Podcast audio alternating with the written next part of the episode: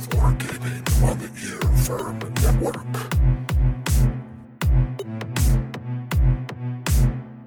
Frederick the Great. Talents, ruses, and stratagems. Welcome to the Art of Wargaming on the Earworm Network. I am Yogg-Malark, And I'm Thumbs. And we are coming to you today to talk about talents, ruses, and stratagems. But before we do that, I am just still so stoked about being here in the Warshed because it's very clean. I love that you call it. It sound, always sounds like you're saying the warshed. That that's the pun I warned you about before uh, before we came in. The warship. I told that to my wife earlier when I was like, you know, you know, I call it the warshed. Do you know why I call it the warshed? And she's like, because you have make war in a shed. And I was like, no, because it's very clean.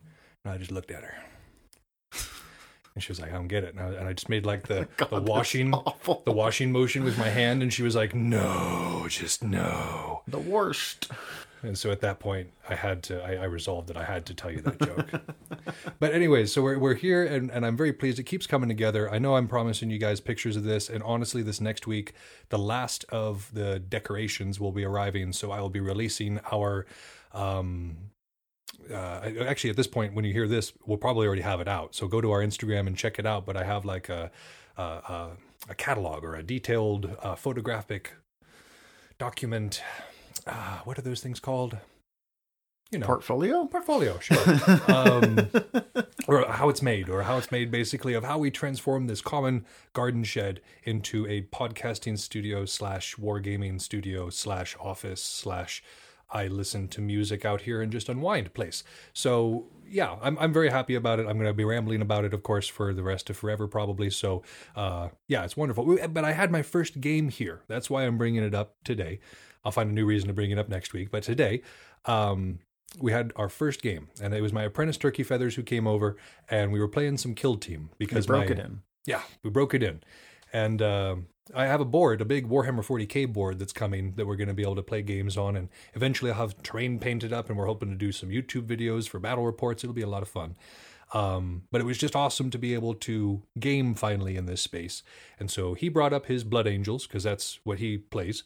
And I was playing my Death Guard. I rolled. I had three armies that were prepared: my orcs, my demons, and my Death Guard. I got my Death Guard, and it's a it's a it's a 200 point list, but there's only five models, and they're all Terminators. And if you know anything about Death Guard Terminators, you know they are thick boys. And and uh, these guys, I had the flail, of course. You gotta have the flail, and um, it was good. He won. Uh, it was it was actually a really good game. Uh, the the dice favored him toward the end, and he actually had some good tactics as well. I want I want to talk about what he did because the tactics he used were really good. Half of his team were like wielding jump back. They had jump packs, right? And then they had hammers, and some of them had a pistol, and some of them had a shield. But it was obvious that their whole point was to get up close and say hi to you, right? And then he had five dudes in the back line who were all armed with long range weapons. And so what he had was a group that came forward and engaged my slow death guard and kept them from getting across the field. And then he had dudes in his back line who were just laying down cover fire. It was Space Marine Tactics 101, and it worked brilliantly. That's Like, classic right there. yeah, yeah, it was, it was perfect. I hope to see him uh, not just use that tactic in the future, but also improve on it because it was it was really good, and I wanted to to talk about that because I was really stoked about seeing that uh, that uh, that uh, effectiveness. Is Blood Angels his only army? At this point, I think so. He he was he has some knights, so he does Okay. have some imperial knights, and then he also occasionally plays salamanders uh, with his intercessors or with his uh, primaris marines. But primarily, he does blood angels. Yeah. Okay, I was gonna say I think Turkleton might be the only person I know that only has one Warhammer army that plays 40k. Yeah, Like, the, the rest of us are pretty diversified. Like I've got what seven that I play, um, eight if I'm being generous. anytime I know someone that's like, I'm gonna get into it, I'll just get one army. I'm like, no, you're lying to yourself, friend. It's like getting into Belegarth and saying you're just gonna have the one sword. It's not happening. That's just like you're lying to yourself, friend. I, I told myself I was gonna get on Ultra Sabers and buy one lightsaber. Um, we just drove up Ultra Saber stock. yeah, I've made like five swords since the quarantine has started. oh sure. I've made two armor sets in the last year. I already had one that was perfectly functional. Yeah, if you're new to hobbying, again, any of you who are old hobbyists, this is this is old news to you, but new hobbyists, be prepared to become creative with your storage space options because you will need it. You will need it. Uh, my wife and I, for instance, we're both huge nerds. And therefore, we have a lot of crap. For instance, my library alone occupies all of our walls, basically. Yeah, no, you've seen mine. It's uh, Same thing. when, Um, when people are like, "Oh, I, I'm like, I've got five bookshelves of comics." They think I mean little like ones. a shelf, right. Or No, I mean like a bookshelf, like the whole bookshelf. What goes to the ceiling? That's about my height. Yeah, Mhm. so I'm about six feet tall, and I have like five or six of those Mhm. full of comic books. Sure. I got, I have fo- four spears. I just got rid of two of them. I'm already working on making new pole arms. My living room, hallway, and bedroom are also just full of of uh, books. I have an entire corner of my bedroom that is dedicated to my incredibly reduced armory. Since this nerve crap started, for instance, I had to get rid of my spears because I can't spear with a dam anymore. Mm-hmm. Um, even with that, I still occupy a full corner of my room with all that. And then, of course, my Warhammer stuff is scattered all over the universe because I've got seven armies. But yeah, so uh, we had the first game in the Warshed, and I was I was just really excited about it. But yeah, um, Blood Angels. I'm hoping to be able to talk about more of those. I'm trying to rope thumbs into having one of these kill team games as well at some point. So I've we'll agreed to that. play, but as we've discussed, I have several expensive hobbies, so I'm a little hesitant. I'm not. I'm not saying you have to buy anything. I, as we've discussed, I have seven armies. My friend, has that ever really stuck on I mean- Warhammer players? this is also the same tactic that crack um, dealers use to get good customers. First So try's free. It's free, man. It's fine. It's fine. You're not going to want any more. We're friends. Everybody becomes a plastic pusher at some point. That's what I do with Belegarth. oh, for sure. You have to. You have to because the, the best part about these games is doing them with other people. Oh, and I'm the worst. I directly make stuff for people, and they're like, "It's so nice." I'm like, "You're literally just giving me excuses to hit you. If you're better equipped, I can hit you more." It's it's the best way to do things. It's how you make friends and practice your skills. Um, Oh so- man, when I was uh, I was giving away spears, the the spears I was given, I gave one to the realm and one to the guy that's holding onto it for the realm because I didn't need them anymore. I already have four nicer ones. sure. Uh, and as he was leaving, and I hadn't seen uh, Orn in I don't know since March, February. And as he's leaving, he shouts over my shoulder, "I can't wait to hit you and your family again." And I'm like, "God, my neighbors do not know what this is." oh my god. Yeah yeah to people who don't necessarily know what we're talking about we seem very very violent and i mean we are but in a in a controlled consensual sort of way you know and, and that's i mean that's with any wargaming whether you do belegarth dagger here sca um Amtgard any of that stuff you there, there's a certain degree of it's okay to hit your friends in a way in a certain way Mhm. If you're just hauling off on them, that's less good. that's not cool. Yeah.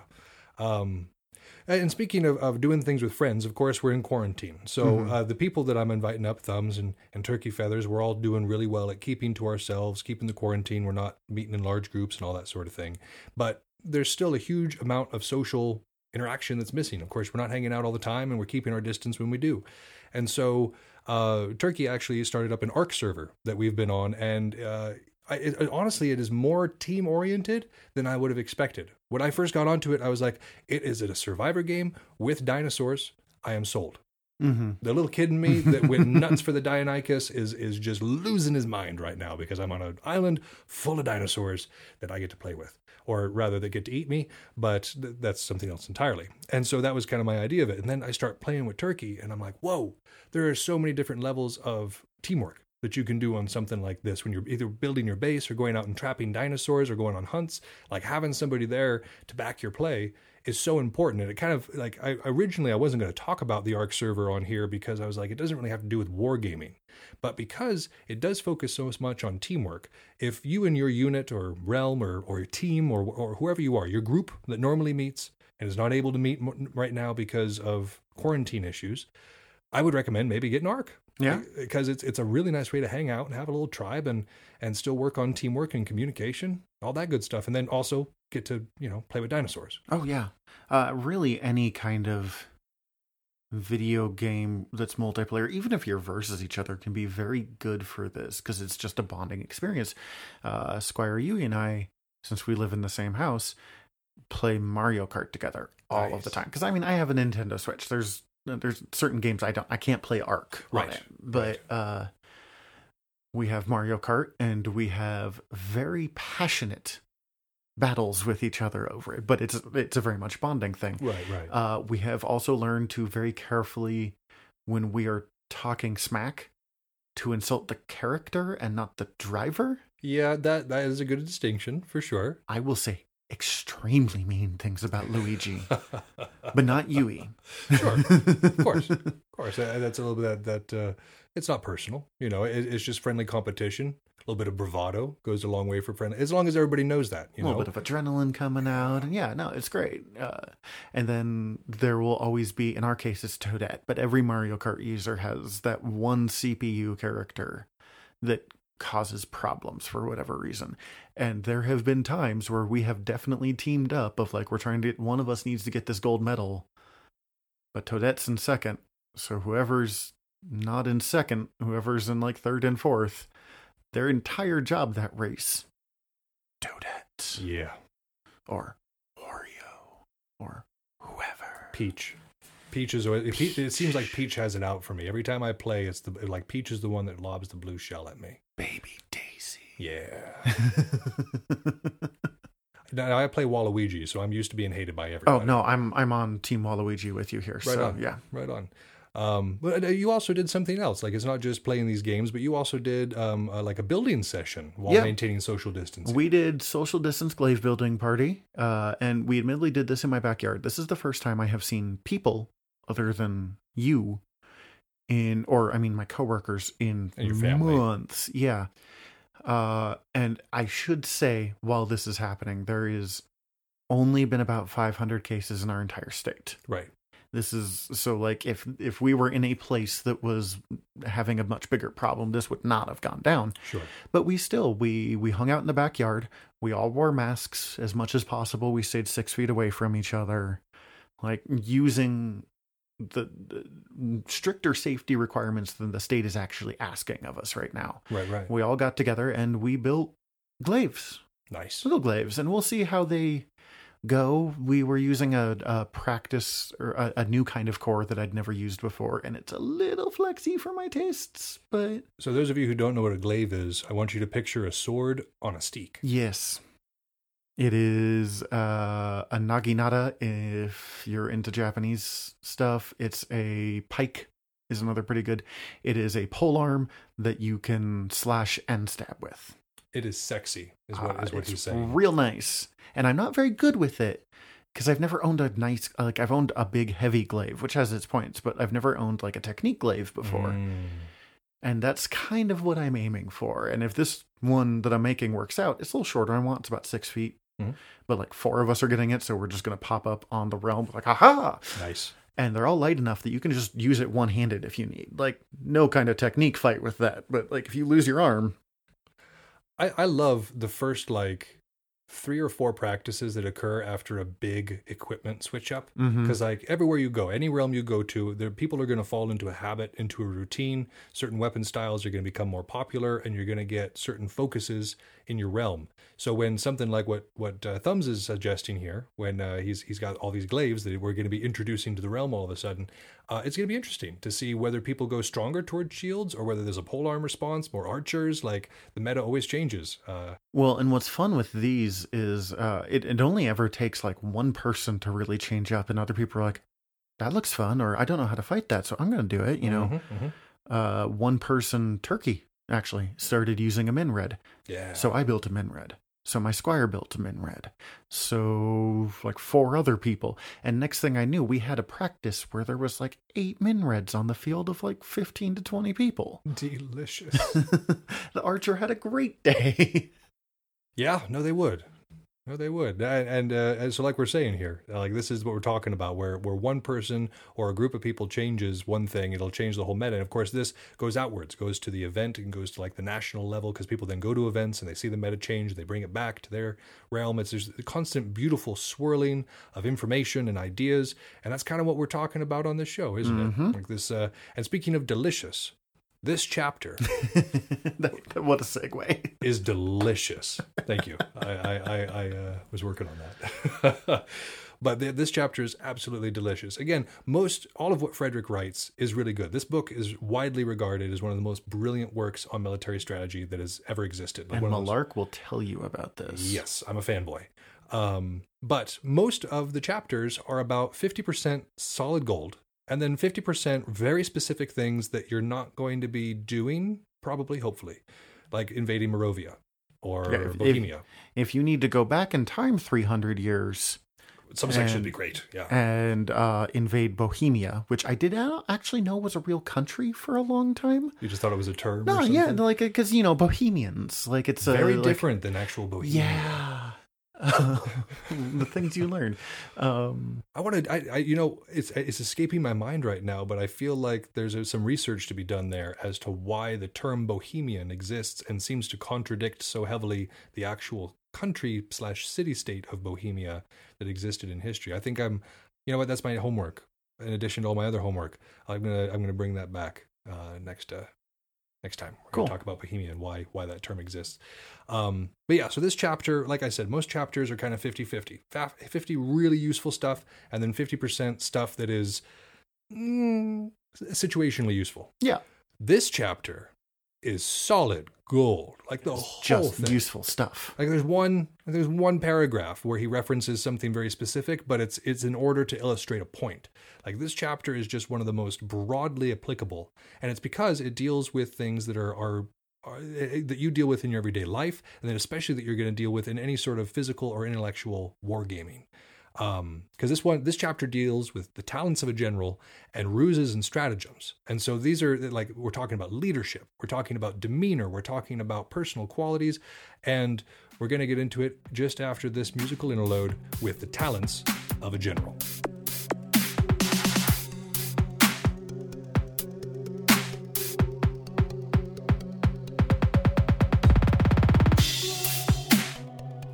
So I have to admit that I was not surprised at all when you're like, "This is my favorite chapter," and it's basically about the chapter of subterfuge and conniving.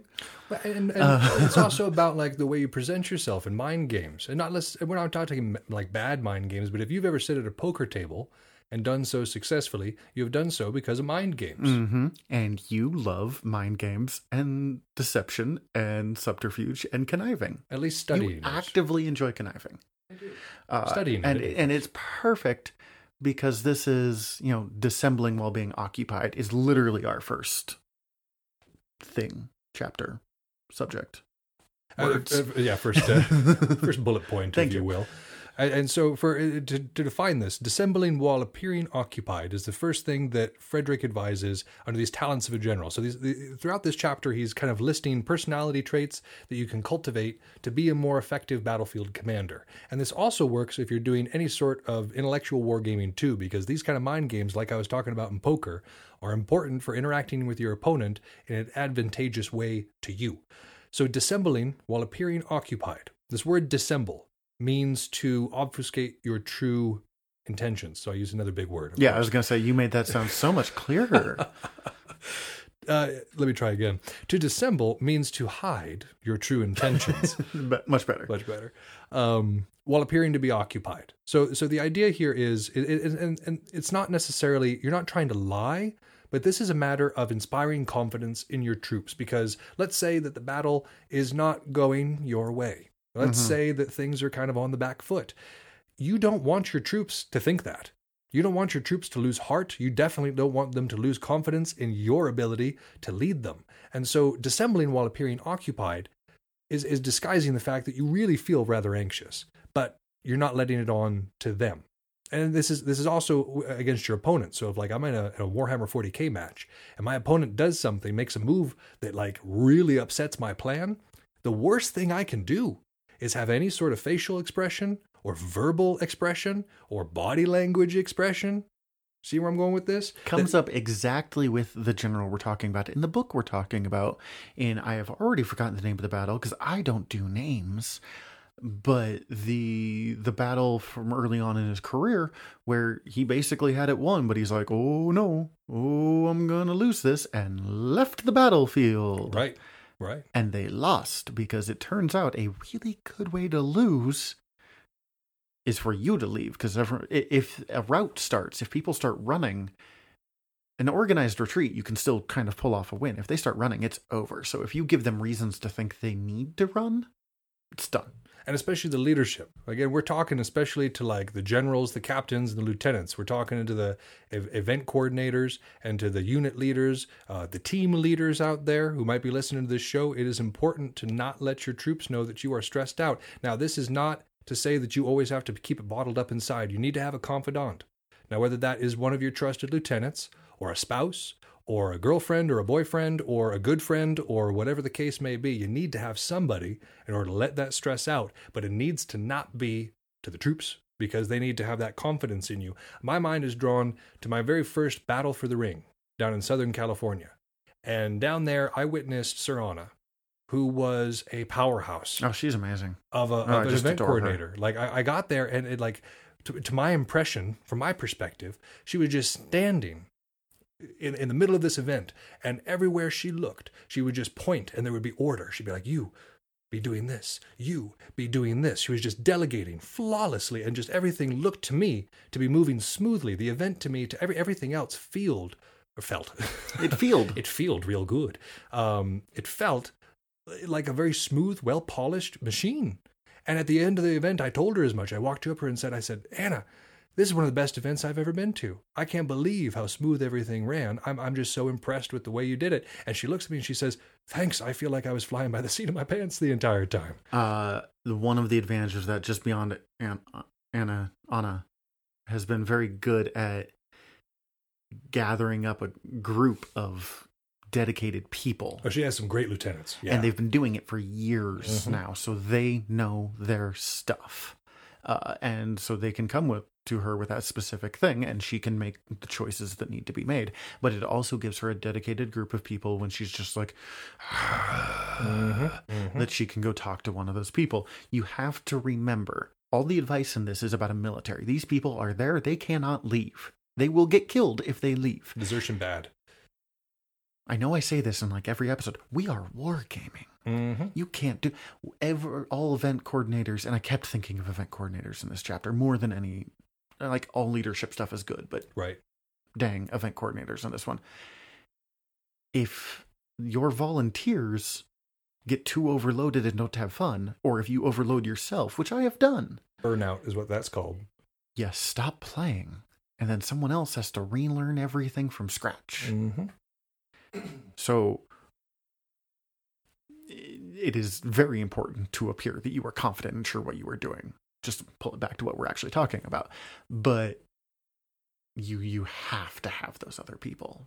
Now, in that same in that same vein, now uh, we're not also not saying that if if you that there have been times in history where a leader has lost their nerve, and I don't mean this as as a slight against them. I'm not I'm not calling anybody out. I'm not trying to throw shade, but leaders lose their nerve, you know, and at that point they become ineffective leaders. When you run from Alexander the Great twice, it turns out it's really hard to keep leading the Achaemenid Persian Empire. It's such a general. Uh, Ah, yeah, there's I couldn't uh, specifically be talking about who was that Cyrus the Second. I don't know. one one of them one Yeah. of them Persians. We didn't study that for this week, um, but no, and, and so this is an important thing, and it's important on all levels of wargaming. We're to, of course we talked about the big things like like 40k or or or anything like that. The tabletop wargaming, you got to make sure you got your poker face on, is what he's saying here. Make sure you have a poker face. Make sure your opponent doesn't know when you've done something that's really good either. Remember I said earlier that if my opponent does something and I react poorly, he knows that he needs to keep doing that. Well, the other part of that is if I do something and it goes really well for me, and I show that then my opponent knows what my plan is because I, that I'm reacting positively. So you got to keep it on the DL for the good and the bad. Yeah, and it's the bad is one I definitely have to work on on most kind of gaming. When it starts to go too bad, I have to like struggle to make sure I'm not oh, pouting. And I keep trying to make this face at you in And they can't see they can't see it. But but like what he's talking about pouting, you're you, what you're seeing is the shoulders drop, the face drops, the eyes become featureless, the mouth. The, Uh, the brow furrows, brow the, furrows. the lip kind of sticks out a little bit. if I I'm- see that face at a tournament, I'm going for your throat. I've got it. That's what I want to see. You will be mine.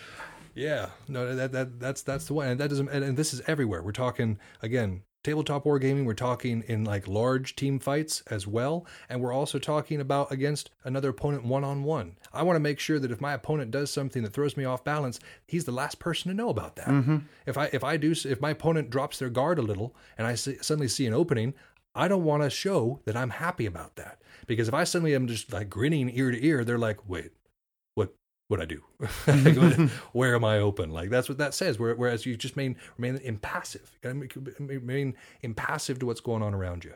And in this same idea, another piece of advice that Frederick has is to be ceaselessly suspicious while affecting tranquility. And it's the same idea of like on the outside, you look peaceful. Mm-hmm. On the outside, nothing can bother you. That thing that your opponent just did, pff, of, course, it was just according to plan. No big deal. Whereas on the inside, you are examining absolutely every angle. You are looking at every approach and being like, is that dangerous? You are looking at every feint and being like, is that, or every retreat and being like, is that a feint? You know, you want to be suspicious of everything you see. Everybody you come across could be a double agent. Uh, and this is talking like in the larger army and something like Belegarth, where we all go off and kind of party afterwards and it's a larger community, less so. But on the battlefield, you have to be ceaselessly suspicious because you want to understand that every single one of your opponents is trying to deceive you. Every single one of them wants to keep you on the back foot and wants to catch you off guard. And so, understanding that, you got to make sure that you're suspicious. But in the same mind, you don't want to let people know that you're suspicious, right? Because if you, Horribly complicated. it is. Uh, Well, we were talking about it earlier, and it's the idea of if you're standing there, uh, let's say on a on a Belegarth or an SCA field, large group combat, and you're looking around from side to side, inside your helm, you want to keep your head relatively still. You don't want to be like head on a swivel, make it look like you're super aware of everything. But you want to be like, okay, out of the corner of my eye, oh, I see four people over there who are a little close. I, I better be aware of that. Hmm. Across the field, I've noticed that these two groups go at each other pretty early on. I'm going to be aware of that and see where we might be able to go in. On the outside, you look bored. Yeah. On the outside, you look like you're just standing around waiting for stuff to start. But on the inside, you are looking at every single angle of attack. And while I'm standing there with my shield a little down, I think of it as the Valis stance. The to be board, honest with you, the bored stance. yeah. yeah, yeah. Uh, I have that like, oh, if they take two steps closer, if they take three steps closer, Danger zone. I am going to burst into action. That's when stuff is going on. But if I burst into action too soon, they know I'm ready. mm-hmm. Same time, uh, you can't let suspicion turn into hesitation. Right, right. There is there is this uh, going too far, which is when you uh, uh, you stop motion. Remember that basically every single military tactician that we have studied so far says the worst thing you can do is nothing. Mm-hmm. The worst thing you can do is is make no decision whatsoever. You got to do something. And people think they people think they get that. They're like oh obviously. And then you're leading a group for the first time on the field and there's uh, people just three steps away from the danger zone right there. Mm-hmm. And there's that big group over there and you could probably take them but man you're gonna it's gonna cost you to do that. Mm-hmm. And then man those people just noticed you over there and i'm pointing all over the warshed and it's not sorry guys it's very late. Eventually, we're um, going to have video of this, but not right now. Uh, and it's it's real easy for your brain just there's too much information being taken in and it just kind of stutter stops Now, remember last chapter we talked about the concept of the intuitive uh, uh, lane of the battlefield, where you can just kind of look at the battlefield and understand where your forces fit into it. Um, that's what you're trying to get to. Obviously, nobody starts out there. You have to have experience, and so one of the things you have to understand is, especially early on, you have to make mistakes. Not that you're going to make mistakes. You have to make mistakes because that's how you learn. Look at Frederick's own military career. he made mistakes He made a lot of mistakes, and every single one of them he learned from and he built on, and he, he improved his army, improved his command style. All the greats make mistakes, uh, it's if you don't make mistakes you don't learn how to fix them right? it is very similar to i was real smart early on in life I, I was way ahead of the rest of the kids and when i was in like you know grade and middle school and i never learned how to study because of it You didn't need to. and then once it became time to study i had no idea how like once it you know i needed to i did not know how and that's still something that i struggle with at 31 What's interesting is I had the exact opposite thing go on. Like I mm-hmm. came into school, and because of uh, whether or not you believe it from Thumbs' descriptions of me, I don't always get along with people. And uh, when, when I was early on, I, I really hadn't learned to control my temper. And so my early experiences in school were like I, grade wise, I didn't do well. I, I feel like I was a fairly intelligent person, but I just did not respect the authority of the school system and did not want to engage with it. And so early on, my career suffered, like my academic career, because of that that kind of view. Later on, like in middle school and especially early on in high school, I had some some teachers that really showed me the light. Like I like obviously I'm sitting here and I'm doing a podcast that is based on doing a lot of research and doing a lot of note taking.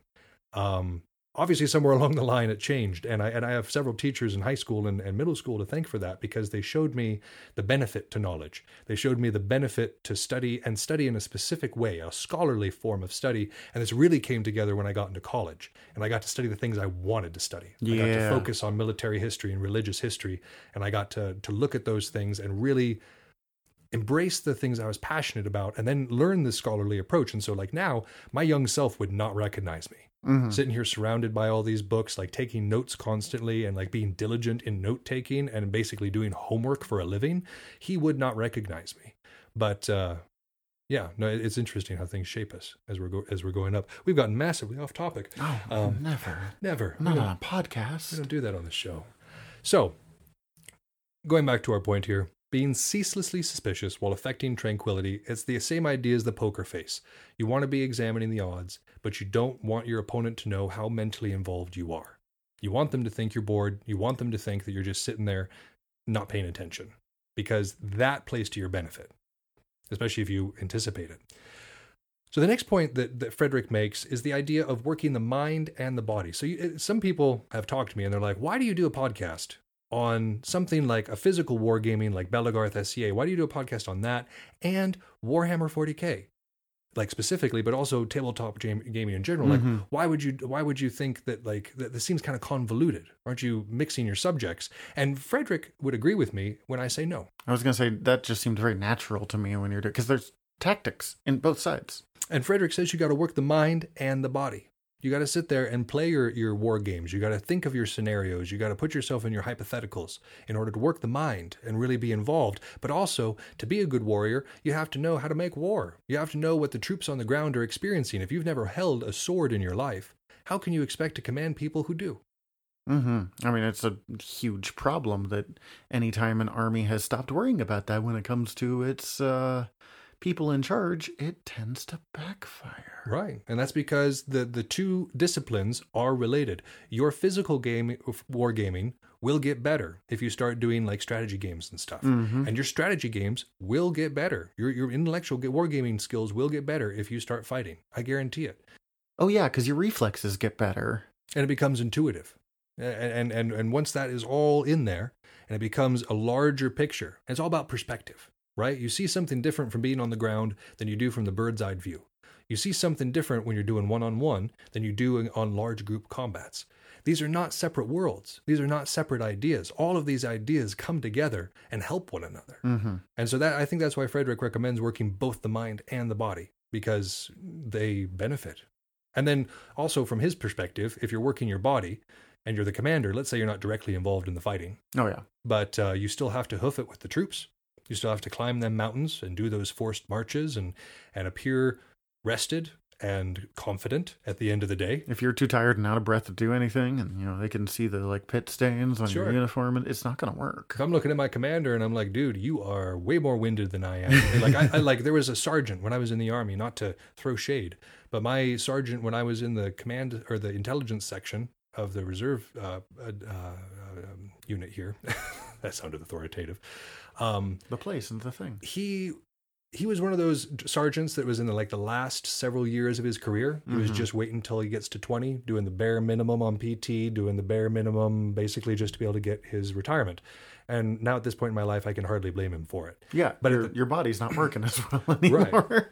But at the time, like I was this young guy who was really into PT, and I see my commanding officer barely being able to keep up with me, like uh, like not actually not being able to keep up with me on the in the field, uh, becoming absolutely exhausted by things that were just normal to me, and not being able to do his work. And so I I didn't really respect him.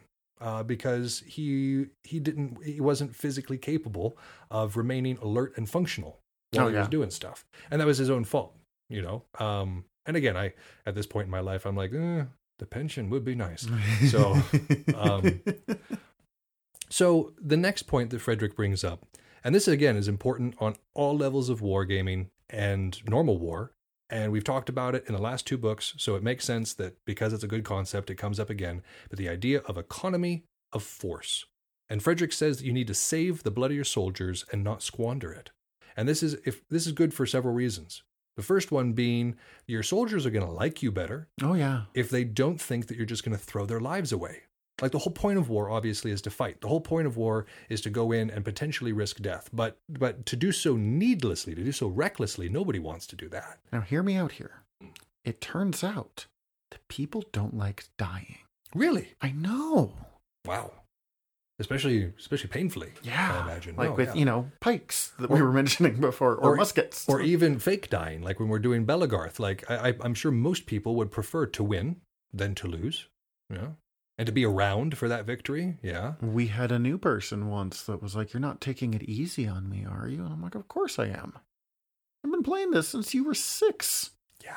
Like, if if we didn't go easy on you, and not like Let throwing away the Yeah. fight, but like if I win 100% against you every time, you wouldn't win once. That wouldn't be fun for you. You wouldn't want to play no more. You you still have to earn your win against me. But I'm going to let you get that. I'm going to let you earn that win sometimes. I think about it as leveling up when people Mhm. beat me. Like when I first beat some, or I'm fighting somebody and they're relatively new, they're fighting level one Malark. You know, level one Malark still has good basics. He still has good stuff, but like his footwork isn't as uh, acrobatic. I tend to be very uh my footwork is pretty flat on the ground for level 1 Mm-hmm. and my reactions is about 8 times slower. And then if you start to beat me consistently at level one, I'm going to crank it up to level 2 Mhm. Start to be, and then and I'm trying a little bit more now. Okay, we got some more movement. We got some more of the little. Oh, we're throwing some feints in there. Oh yeah, tricking it up. And then you know, if it one, and then eventually, all people who stick around get to level three, which is this is how I fight. I'm trying to win. You are trying to win. We both have the basics down. We both know what we're doing. Let's do this. Yeah. And so, but but early on, and especially if you're thinking about somebody like Frederick, right? Mhm. He's got this tiny country. Again, when we're talking about per capita, he's got more soldiers than most other countries, but he's also got a small country that's surrounded by aggression.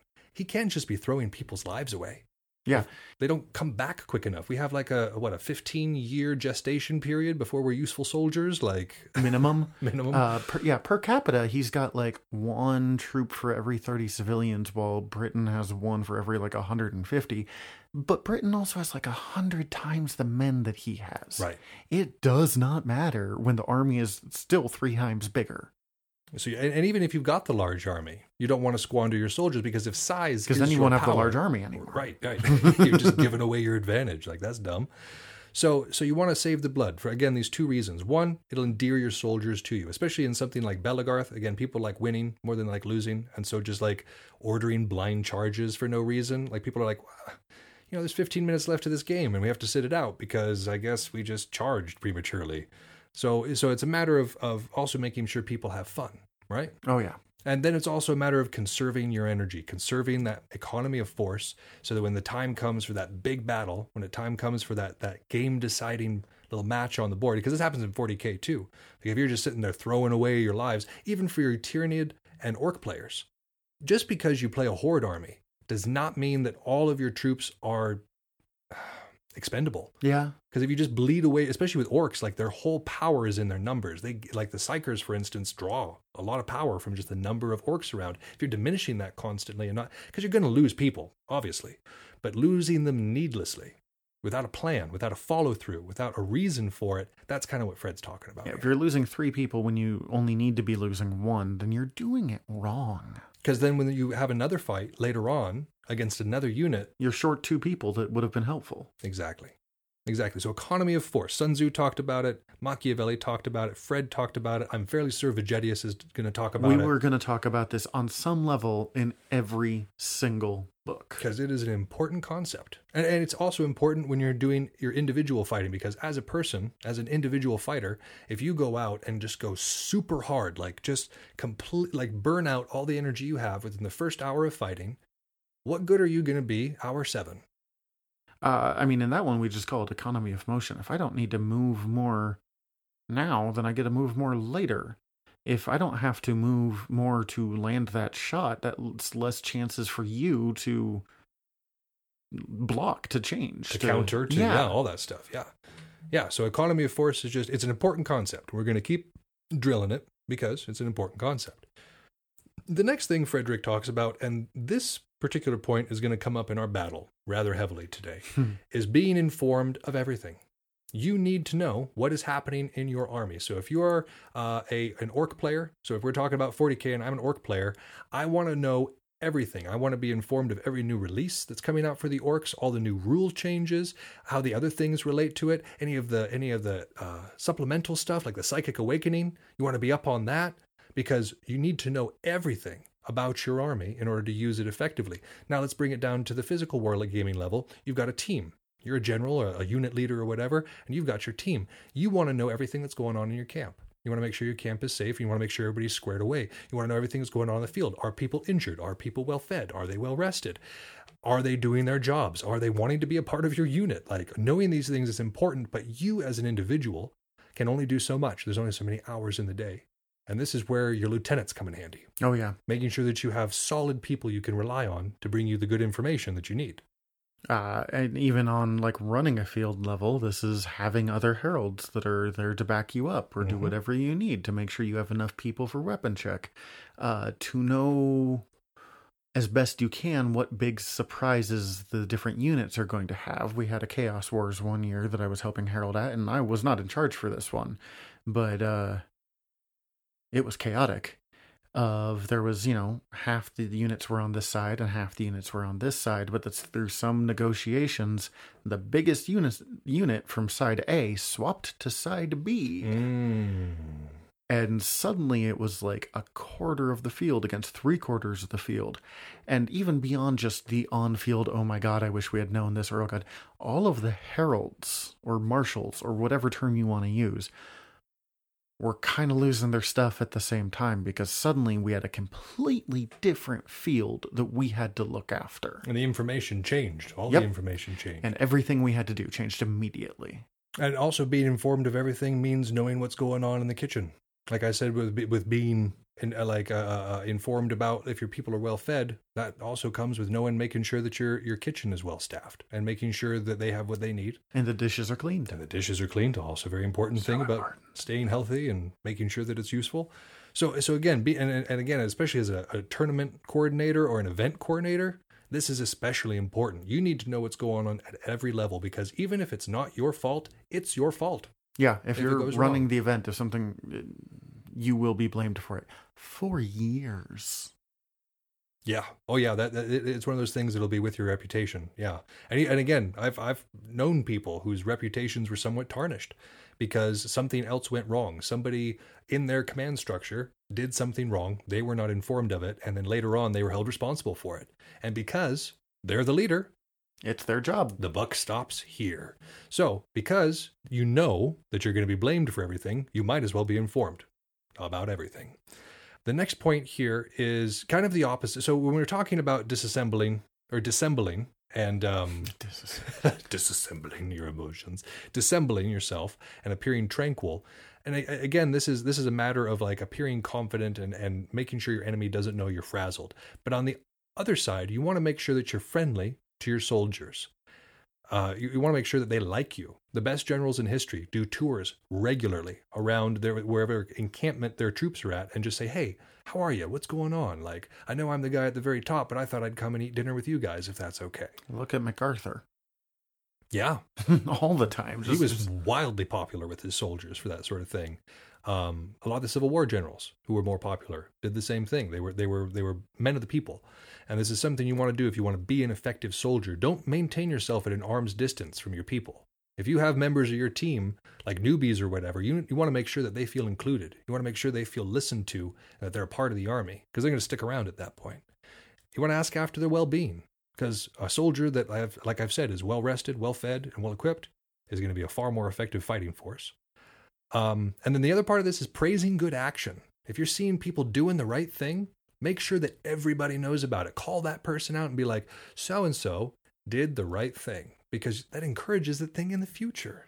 When I was still a realm leader, there was a couple things I did along these lines uh, to keep it going. One was if we had a good, clean day, everyone is enjoying themselves, having fun. I would point that out after practice. You know, go on the Facebook. Hey, good job, guys. The field was really clean. The attitude was great, and everyone was just like, "Yeah, it was," and it built up a nice thing. And then you also just keep an eye on people who are working, people who are doing things, and not necessarily your leaders, Mhm. but you know. uh Yui or Grizz or Orn or Kaji I've done it for, or you know, someone whose attitude wasn't good but has become good, Mhm. or someone who is always there to herald, who is always there to help clean up afterwards. Right, right. And you know, I'd be like, hey, everybody, let's pay attention to how good of an attitude Red has had lately and how hard he's been working to be a better fighter. Hmm. We see you, we notice you, everyone raise your glass. And for whatever reason, people took the raise your glass picture really seriously, and we were getting selfies of people like yeah, I know. toasting them. I, was loved it. I loved Uh, it. Um, no, this and this is amazing because, like you say, it encourages more people to do that. It it it, it highlights the action, so that individual is going to do it more often, and other people see that and they go, "Oh, I can get praised for doing that sort of they thing." they wanted the glass raised for Right. them. Like literally, Yeah. people. I watched people compete for this, and then I watched people be like, "What I'm doing good," and they were just on cloud nine for the next like three practices. Mhm. Scientifically, humans do better if they receive praise. Human, human, like just if, if- when they've done studies comparing, uh, like that really hard criticism style versus like a praise, like, and you can, st- we're not talking about like never saying what somebody's doing wrong. We're never talking about like constructive criticism is still a thing, but do a compliment sandwich. Positive reinforcement. Scientifically speaking, it is more effective at managing people. And so it like especially when you're dealing with a very stressful situation, even on a fake battlefield, make sure that these people are feeling good about you. Remember talking about endearing your soldiers? If you're praising them for their good actions, they're like, "Man, general's all right. I, you know, I, I could serve him. He's all right." When I was in high school, I had someone ask me to review their portfolio for them. Hmm. And I took it really seriously. And I took serious notes. And I had like sticky notes that I put next to the things, being like, this needs work. And I, I tried to be very clinical about it. Because that's what they asked for. And that's what they thought they wanted. And also, I was out. probably kind of mean because I was 16. And we're know. all mean at 16. um, and I, I tried to take it real seriously of like, this needs work. This part's wrong. And I did not say enough nice stuff. And I literally ruined my friendship with that person. Ugh. I didn't mean to, right. but so, you know, uh, I got asked for an art critique this morning. And I went, oh, this is really good. Yeah. I really like this, but the waist looks wrong. And they went, "Oh, you're right." And it turned out way better and they they were affectionate Mhm. about the fact that I critiqued them on that as opposed to me if I had just been like, "That's wrong." Right. Well, again, like I, this management style like, that I've that I've heard about and experienced is this idea of the compliment sandwich, where you say that something they're doing well, and then you you give the critique, the Mhm. the positive uh, or the, the constructive criticism, and then you point out something else that they're doing well, or or a way that they that you know that they can reach this point. Because the idea is about bringing them up. Leading is not about agitating your people. Leading is not about being the meanest guy in the room. Leading is about making your people better. Also a tip here. If you make that mistake, if you're a little harsher than you intended, because it's so easy to do with any kind of criticism, um, point out when you have done the same thing. Mm. because if you are able to critique a mistake that means you have probably made that mistake yourself uh and and again an art one because someone they're like what do you think of this? And i'm like well that looks like not what you're trying to make it do. It, it kind of looks like a different body part that i don't think is what you were intending there.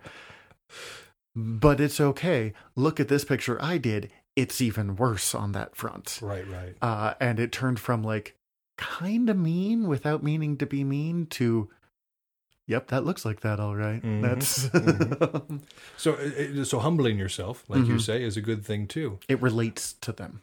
Frederick also recommends to do to grant small requests. So if your if your soldiers are like, hey, we'd like to, uh, I don't know, um, get Sleep in an extra hour. sleep in an extra hour. If you if it's not absolutely critical, especially in something like Belegarth, if everybody's like, guys, we we went really hard today and we want to get up a little bit later tomorrow, that's a small request. hmm That's that's a small thing to grant people a little bit of extra sleep. Let them have it, and it's something that will endear them to you. You don't have to be, pardon my phrasing, a hard ass in order to get respect. You don't you don't have to to be mean and and really really really um, demanding of people in order to get them to do the right thing. Um, you have to be there's there's times for it. Frederick even even says there there are times when you have to punish. You know, deserters. If you've got spies, if you've got people who are falling asleep on guard duty or something like that, you know there are things that need to be punished. That's bad. but if people are doing the right thing, be good to them. Yeah. Yeah. it's not hard. No, no. And and on the same idea, Frederick says to encourage intelligent offers, officers to express their sentiments candidly. Make sure that the people who are in your organization, whether it's your realm, your unit, or your small gaming group or whatever, make sure you're listening to ideas. I consider myself a pretty smart guy. I consider myself fairly well read on matters political and military. That being said, I don't know everything. I know I don't know everything. There are people who know more about a particular subject or have a different a different perspective than I do that that may be more accurate. And so I'm I'm I'm I'm hamstringing myself if I don't listen to people who have other opinions. Just in this podcast, when I first started, I was very purposely not learning about the episode's battles at the very beginning because I thought that it would be better that I could be there to ask questions and do more of a kind of education setup. Sure. But when we tried it the other way, where we both knew stuff, even though you had researched it more, I'd pop up with, "Oh, hey, but what about this thing?" Mm-hmm. The the just little out of the way flavor fact in my case is more Things I wouldn't like, necessarily consider, but that really added to the argument or really added to the perspective. Yeah. No, I, I I love it, and you can only get this by encouraging this. If you shut people down, if you if you just pull the "I'm in charge" and "my way goes" card, You're not going to be in charge for very long, honestly. you're not going to be in charge for very long. Uh, you had mentioned a, a time that this went wrong for you at a Chaos Wars. I had to run a field a couple years ago, and it went. I mean, every field goes sideways. Right. Anytime you're running banner and there's big games and stuff like that, and my game had a really obvious breaking point in retrospect because this was during the period where people were like, "We'll do three teams," Mm. and I thought, like, okay, well, the problem with three teams is. Uh, two teams will just beat up on one. Yep. So I'll set up that the winner of whoever started the day be- or whoever won the day before starts at disadvantage. Mm. So if one team keeps winning, it'll hopefully like change it up. Balance it out. Yeah. It didn't work because people just had too much. It, that there was too much on one side of like that team's gonna go. we got to get them. Just like a blood And- feud develops. And this is not me giving my players hell. I I did not plan for this. And I was so worried about being hesitant that I became very hard line in the sand. And when people would try to talk to me about problems, I wasn't always the best at being receptive. Partly because I knew that everything was going wrong and my brain was overloading, being like, oh my God, too much information. And there is points. When people are talking to you in the middle of a battle, you have to be like, okay, you need to go. Right. There's a time and place. Absolutely. Like in the middle of the battle is not necessarily the time to change the plan. But the next, you know, after the battles, while talking about stuff for the next day, I needed to be better about, whoops, that, that didn't work. Let's talk about what you think would fix it. Because it turns out that if you talk with people on that, they tend to be very even. Mhm. They don't necessarily want an overwhelming advantage, they just want a shot. Right. They just want to be, have it be a fair field. But I was, and this is also, I had just been knighted. This was the first time that I had, authority. not even that, this is the first time I was running a field. It wasn't even so much I have authority, it's, oh my God, I have responsibility. Sure. Sure. That duty And, thing. and a national level responsibility as opposed to like, oh, I'm doing something at my realm. That I was very comfortable with that by Sure. that point. sure. So I was trying to prove I could fit the big boy boots, and I showed how big the big boy boots were still on me. And I learned a lot. Sure. I felt real bad about that event for a couple years, honestly, and I still do because I have guilt complex of a Catholic. But um, uh, I have largely gotten over it, and I have learned so many lessons, and I can teach other people the lessons on it. And I'm just like, okay, don't do what I did. right. And that that's when, like, when I was able to pass that on, it was a lot easier. So And and again, Thumbs illustrates this really good point. If you've got people who are trying to talk to you, who are who know what they're doing. Again, there are. Yeah, I, I often hear this the whole thing. This there's no, no stupid ideas. There are. there absolutely ideas. are. But you know, a lot of people, their ideas can be tempered. Even if the the raw idea that comes to you isn't necessarily tenable, it might give you the perspective to adjust your own idea to make it more workable. Mm-hmm. So again, and and and humans are supposed to be a collective species. We're supposed to work together, and so uh, this is a really good, especially somebody like Frederick. I like the fact that even Frederick, as brilliant as he was, and as self-centered as he was, even he says you got to listen to your officers. You got to listen to your guys who know what they're talking about, because if you don't, you're doing so at your own peril. I mean, we can even take this to his wife. Hmm. yeah, exactly. who we've talked about before, and I look for any excuse to talk about her because, as we've said, she's amazing. Oh yeah, Elizabeth Christine. he amazing. knew his weaknesses, and it was everything Elizabeth Christine was good at. So he encouraged her to play with that area, to to run the court, to make sure that all the diplomatic stuff was done for him. and she he trusted her to do it. Yeah, and listened to her uh, when when she was able to pro- provide some feedback on on maybe what he was doing wrong. So it's it's important. It's very important to make sure that you're you're listening to people. That's the reason you have them, you know. So uh, on the same idea of of listening to people and formulating this plan, you want to do the hard work beforehand. The hard work is the mental work. You want to make sure that you have not only thought out your plan, but you've thought out three or four contingencies to said plan, and you you know exactly every single level of that plan. This is Frederick level thinking, right? But that's not enough. Just having a plan isn't enough to win the battle or isn't enough to carry the day because you have to have the industry to see it through. I'll give you an example. This podcast starts off as a plan. At the beginning of the week, we talk about what section of, or at the beginning of the whatever the week or the two week cycle that we're on, we talk about what uh, section of the book we're going to be studying, and then we plan to do a podcast about it in about a week. That plan is all good and, and, and, and fine, but there's a lot of work that goes into it too. We have to have the industry to then say, read said book. We Yeah. have to have the industry for, like in my case, for instance, when I'm doing this podcast, I read the book the first time, just one pass through. Then I read it again while taking my my notes. And these are just like freehand notes, little like the quotes or the ideas that I like. They're not necessarily organized. It's just the things that I liked in the chapter that I want to talk about. And then I might go through the book again, but at this point I'm going through my notes and I'm organizing them and I'm formulating where they're going to uh, be at in my argument, in my story that I'm telling, while also kind of looking at what they relate to in the book, making sure I've got the spirit of what Frederick was trying to say right. And then at that point we finalize the notes. So that's a lot of work. That's several days. No, it's a it's a week worth of work that if I don't have the industry to do, and if Thumbs doesn't have the industry to do, this podcast doesn't happen. Yeah, and my side tends to be a lot easier because you tend to form the the framework of the episode. But still, if I'm not reading the book, if I'm not sitting thinking about it, if I'm not remembering good stories from Belegarth Mhm. or places that I made mistakes, Right. I am not going to give as good of a performance. I'm not going to give as good of a show, and it's all of us have to do the full effort. we have a role. We all have roles to play. It's it, you know Thumbs has a different role with this show than I have. Uh, a lieutenant has a different role on a battlefield than a general has. Neither of them are more important or less important than the other one when you really look at it. Everybody has to backup singer. everybody has to fulfill their role in order for the army to function correctly. It was one of the things I recognized when I was in the army itself. You're a part of one big machine. Every single job contributes to the overall war effort. It doesn't matter if you're a paper pusher or an you know you look at photographs and read books like I did as an intelligence guy or, or if you're on the front lines fighting, everybody is serving a role. I would I would like you to find one person in the army that doesn't think that the cook isn't probably the most important person in the unit doesn't do any fighting, but everybody loves Cookie. I'm just saying. so, so these role and this mental work comes from everybody. Again, the mental work done by a general beforehand is going to be different than the mental work done by a lieutenant. It's going to be different than a sergeant. I'm using these different ranking structures, but the idea is do the hard work before.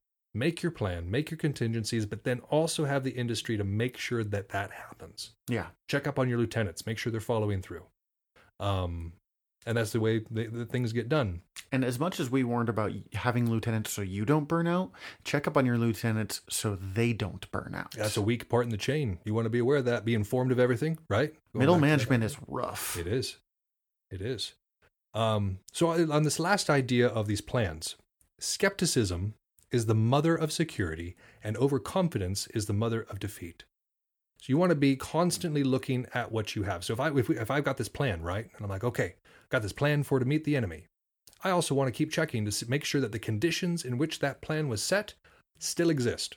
If I've got a plan to hit my enemy's line here, I want to make sure that that line is still where it was and that the flanking elements still where they were when I made that plan. Because if those things have shifted, if the uh, battlefield has changed significantly, the plan needs to change too.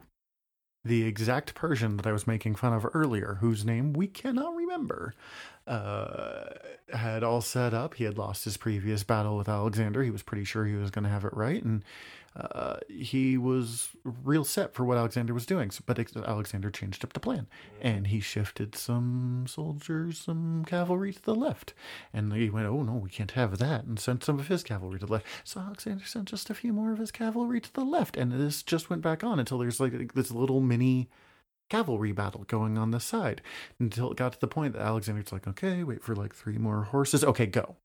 There's an, uh, and we've got this the point. He, and and Mhm. so like what Thumbs is saying here exactly.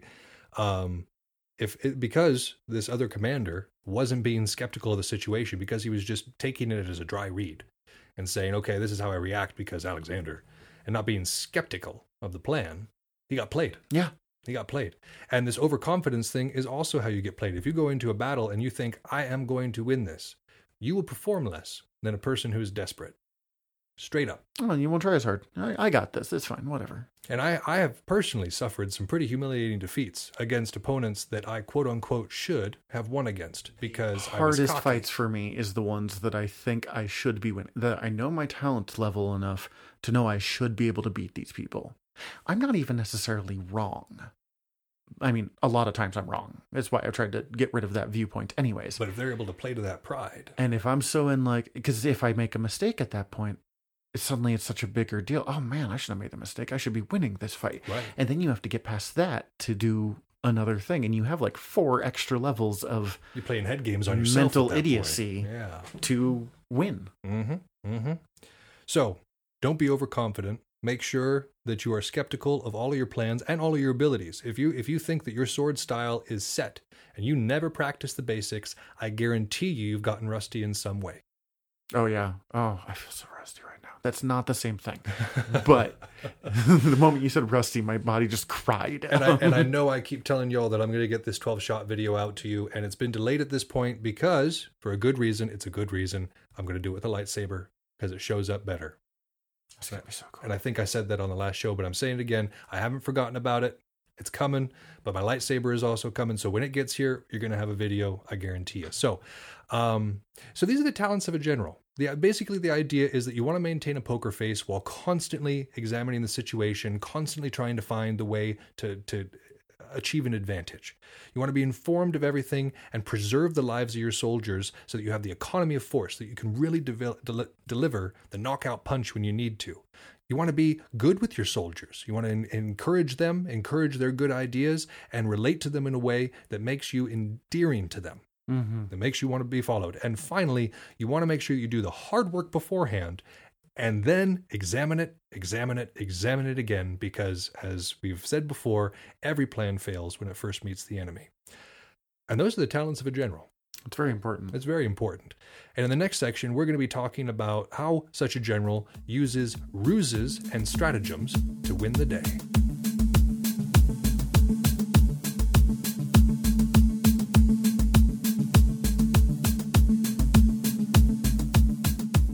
A general should never be predictable, which is why this section on ruses and stratagems is so important. Because when you come into something, you want to make sure that your opponent doesn't know what you're going to do. And this first section, in the book, it's called Need to Know. The US military refers to this concept as operational security. I'm going to tell you a story. I've been watching through the Clone Wars for the first time, and I, I- finally got over the, the, the animation style. Um, and one of the things I noticed in the Clone Wars is at the beginning of any of the large conflicts, the Jedi get together and they hold just a big powwow. And they invite, you know, all of the line troopers that are walking by and, you know, any clone trooper that might be in the room. And, you know, you know, Senator Palpatine is in on the call too. And, oh, here's some other senators and stuff. And they're all just talking about the every single aspect of the plan. And then at one point, you know, Yoda's sitting there and he's like, oh, he's ahead of us. The enemy appears to be. Why, that's a terrible Yoda impression. Actually, that was pretty good. And I'm sitting there being like, well, no, duh. you're, you're telling everybody, including your aunt, about what the plan is. That's that's that's the exact opposite. Of course, Palpatine knows. He's right there in the room. And, and once they realize that, of course, the enemy seems to have this foresight, they don't change what they're doing. They just continue to have these large meetings and include everybody in the conversation. No, no, no, no. You have to have operational security. This lieutenant who is in charge of this thing, that is what they know about. You do not tell them what Lieutenant B is doing because Lieutenant B's job is Lieutenant B's job. You want Lieutenant A to only know what Lieutenant A is supposed to do. And then Lieutenant B is informed about Lieutenant B's job, not about anybody else's. This does two things. This does two things. One, it doesn't cloud people's head.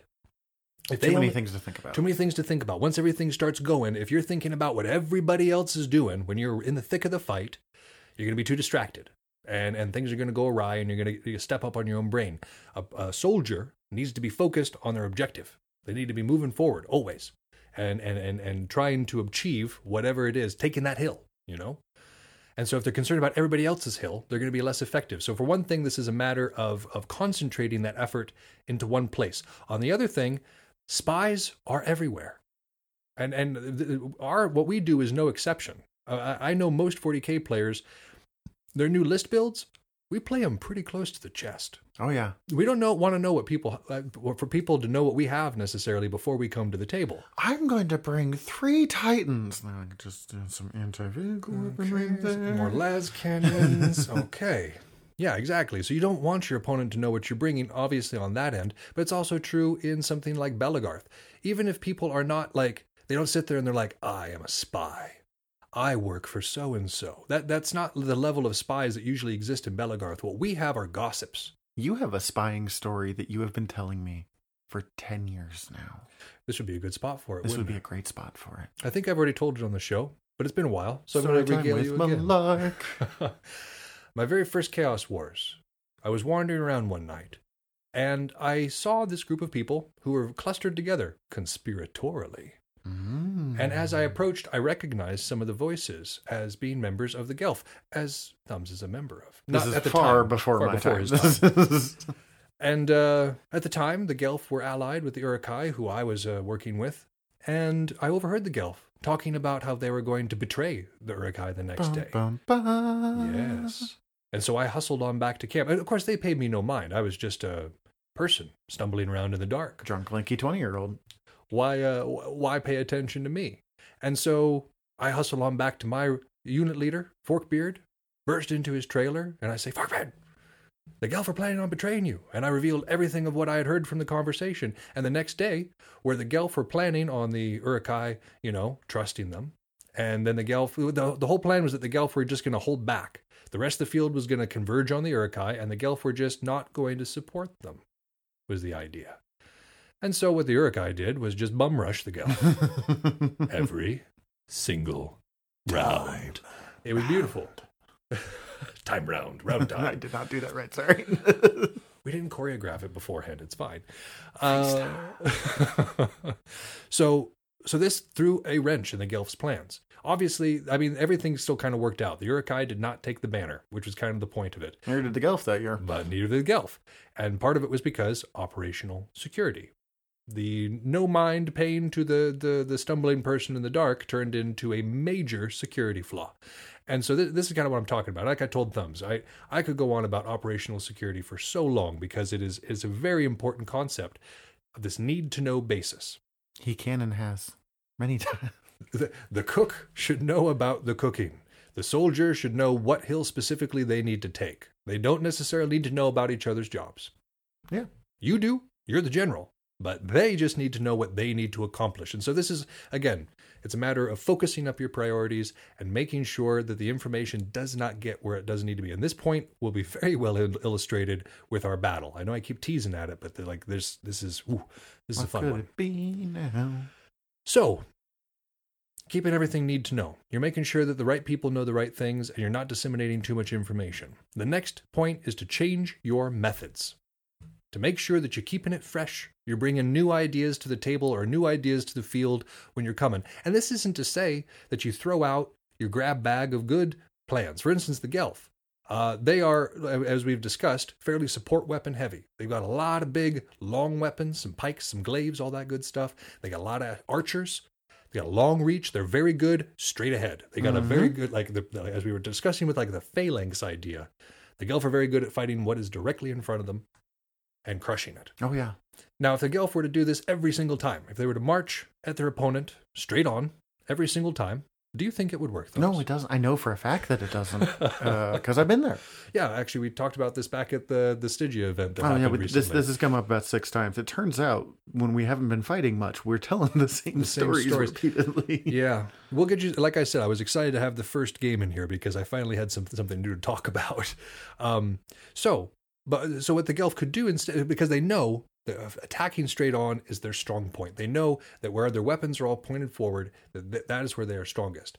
But instead of just marching straight at their target, they could maybe strafe left and then hit them straight on, or strafe right and then hit them straight on, or maybe pull back and then hit them straight on Yeah, Oh, they think they're running.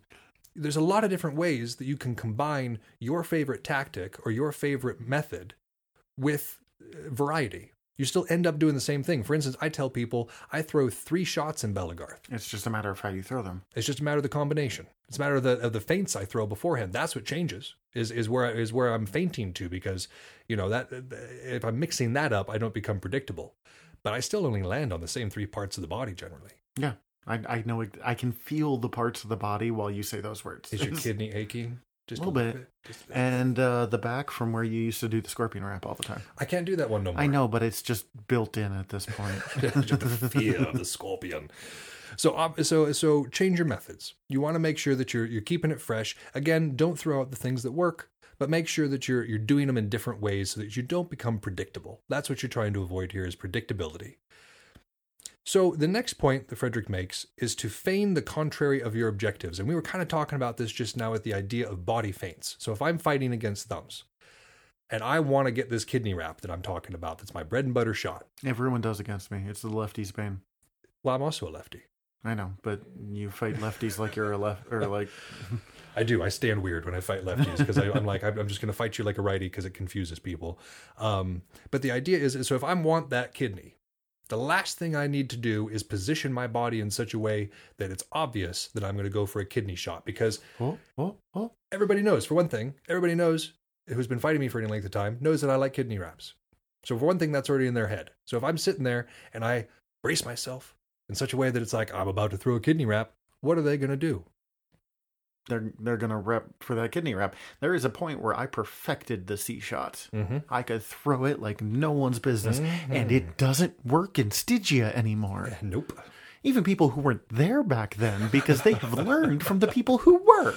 for sure for sure Uh, but but in the same thing i always end up throwing the kidney wrap but it's after i feint high for the shoulder Yep. or i feint to the other side for the leg or i try to go for a stab and then redirect or something i, I still end up going for the shot that i want but i get my opponent out of position beforehand because i'm feigning the contrary to my objectives right one of my other favorite tricks is just to stare somewhere that i don't actually intend on hitting so if i'm squaring up against thumbs and i want my kidney wrap i might just That shoulder. just stare at that shoulder. Just look at hungry for it. looking salivating like at it. and then, you know, I watch his guard start to creep up to protect that shoulder subconscious like because he can see, wham! and it only takes like a two inch shift of the guard. Like it does not take much. Once that body weight has shifted just a bit too far, it's over. It's you're not recovering. So if you think about this in a larger sense of like a, a large field, so a physical wargaming large field, uh, to send, so let's say you have some really fast people and you're like, okay, I know you can re- reposition pretty good. I want you to fake like you're hitting the left really hard. Just run at them super hard. And then when they start to square up and you know holler to everybody to watch that flank, I want you to pull back and circle around to the other side. You wouldn't believe how well that works Oh yeah, goes great. because the, the people are still there, especially if you have somebody to center it. Like if there's a few of them that run up and they're harrying, hey, hey, hey, hey, hey, keeping that attention, and then you pull a redirect. There have been so many times where I shift basically looking like I'm going for a hard flank, but I'm not actually trying to start a fight. I am just trying to cause enough attention. Right. Oh, you gotta watch thumbs over there. And I'm like, you really don't, but sure. Yes, please watch me. The real action's going on over there, but I am feigning contrary to our objectives. Apparently, you should pay more attention to me than Turkey, and you're absolutely wrong on that front. But man, uh, Uh, and, and when you go up to something larger like intellectual wargaming, it's it's kind of the same idea. If you send a smaller, maybe quicker unit that can redirect after something that you're not necessarily wanting, it might provoke your opponent into committing more resources there than they need to. And then when you make your real move against your real objective, your opponent has less to, to defend with. send your biker boys over there and send your. Oh, I forgot what the the, the Killican. Killicans, yeah, that's yeah, a, that's the, send your Killican to the big one. That's uh, what you're actually after. And when they're like, "Oh, wait, oh, yep, And this that actually brings up our next point too, which is the idea of threatening multiple targets. So if if you're looking at a fairly well defended opponent who has a fairly spread out defense on anything, whether we're talking about physical, like one on one wargaming, or even or an intellectual, one of the best things you can do is then move yourself into position where you can hit several different things. So like put your sword in a way that you could maneuver uh, toward toward several different shots, or put your unit in a way that you've got a couple of different options to move on the unit or units that you're against, or the same thing on 40k, make sure that you move up and threaten multiple objectives or multiple soft targets. And what this will do is that your opponent will then consolidate their defenses on what they actually value. And then you hit something else. Like you're like, okay, I'm wanting to hit objective one, two, and three. My opponent has pulled back all of their forces to two and three, so I'm going to go after one because it's available to me now. And you still gain a foothold. It's still an objective that you had, but you're doing less work for it. oh yeah." Instead of just marching directly at one and being like, oh, I'm going at objective one. And then they can be like, okay, slide people over to objective one, obviously. Better obviously. freaking protect for that. Yeah. yeah. They they can prepare for it. But if you're threatening three of them and you're like, and then they're like, oh, I don't know, but I really need to preserve these two, it helps out. It can, it can clear the field for you. The next tactic is one that Frederick doesn't refer to it this way, but Thumbs and I have taken to referring to it as the Mongolian retreat, which is this false retreat of, of being like, oh no, we're going to run away. We're overwhelmed. Oh, look at those scary knights. Oh, right. There's 20,000 of us with bows. Mhm. But this idea of if your opponent is in a strong position, drawing them out of it, feigning this weakness and being like, "Oh, we're gonna we're gonna have a disorderly rout." Very few people can resist pursuing a disorderly No, rout. no, it's the way that most armies collapsed if one part started routing. I mentioned this earlier today, even. Yep, yep. The Mongolians could fake that like nobody's business. And if it's something like it's it's something that like wolf packing it, it works really well for this. If you can do a Mongolian retreat and and combine it with a wolf packing technique, gosh, you can just tear apart. You can really gain local superiority in numbers and just tear an army apart. It's really a good. lot harder to do this with a dedicated wall because a dedicated wall requires more proper assembly. I'm not saying you can't do it. You're giving me the little nod that they can't see. but uh, it does require definitely more prep Sure. for it. No, absolutely. But like you say, anybody can do this. Anybody can can kind of feign this idea, and it, it actually leads into our next idea of pretending fear if you want your enemy to attack. It's the same idea with the Mongolian retreat. You you seem weak. You seem like oh no, and you, you can do this again. Mind games. We're talking mind games. If I'm doing a game of Warhammer, and my opponent moves towards something that you know I don't necessarily care about. You know, there's this unit over here that I sent out as a distraction. They're moving towards it. Maybe at that point, I might start to look concerned, right? I might be like, oh no, not those dudes.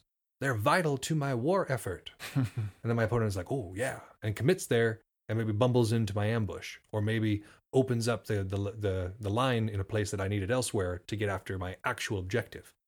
And this it absolutely works. I, I saw Slag do it. I know we talked about it on this show, but Slag uh, was a guy who used to live here in Stygia, and he perfected this this technique of looking just dog tired. Like he'd have his his shield super sagged and his shoulders super sagged. Like I mean, I mean the I dude love this technique. he he looked like he hadn't slept in like three days and eaten in about the same. and it's like so it's possible he hadn't. It was yeah, mm-hmm. and then all of a sudden he'd just spring into action. Suddenly his eyes would light up. His his guard was there. Like right as somebody entered the danger zone, they suddenly realized that it wasn't his danger zone; it was theirs. And like he'd just be on them. And and and and this was coming from this this feigned thing. That's like oh oh no, uh, birds will use it to lead people away from, or, or predators away from their nests. Like oh my broken wing, look at me. Oh, how terrible. Um, even on a one-on-one combat thing, I'll use it by leaving my shoulder open. On you know, I'm left-handed fighting someone that's right-handed, so sword is on sword side, and oh no, look, my shield shoulder is just it's showing right there. Oh, it would be so bad if I lost that. And then it- when they it go would for be the it would be bad if I lost that, But you're ready for it. they So when go for the cross, and all I have to do because it just the way things are set up, I just have to shift like four degrees, like almost nothing, and suddenly that shot's not landing, and their entire side, and I am moving again. I just can't stop tonight. He's just wiggling everywhere. Uh, I, my my enti- their entire side is just open. It's delicious. That's the word of the night, delicious. Um, so yeah, this this pretending fear, pretending weakness, when you're not actually weak, when you're not actually fearful, can draw your enemy into a state of overconfidence. And if you recall from the last section, overconfidence, no bueno. No bueno. It's not a place you want to be. On the opposite, we're talking about bluffing, pretending strength if you don't want to fight. Thumbs and I have talked about this before where we'll go out and just like control a side of a line for a few seconds just by standing there. Just by by having the presence, having the confidence of being like I'm or either looking like Thumbs' technique is to go up and look bored. He'll just go up and be like, Whatever, I got this. Which will of course make them go, Oh man, he doesn't look concerned. I know what. I'm doing. This is fine.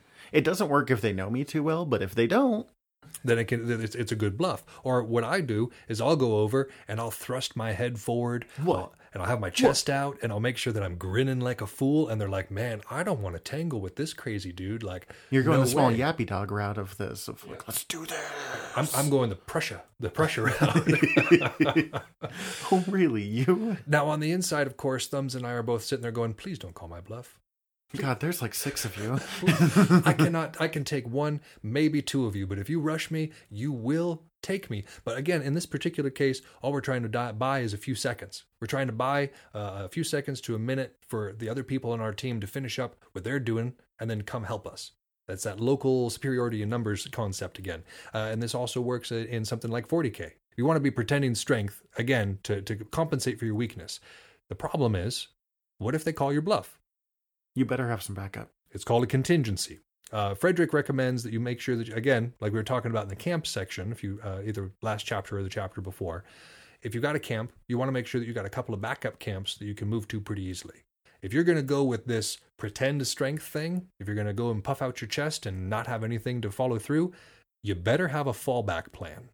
Because if you do this thing that Thumbs and I are talking about, you go out and you challenge an entire side, and you're standing with your back to the edge of the world, eventually they're going to wise up to the It's go fact. terribly for you. Yeah, and then you dead.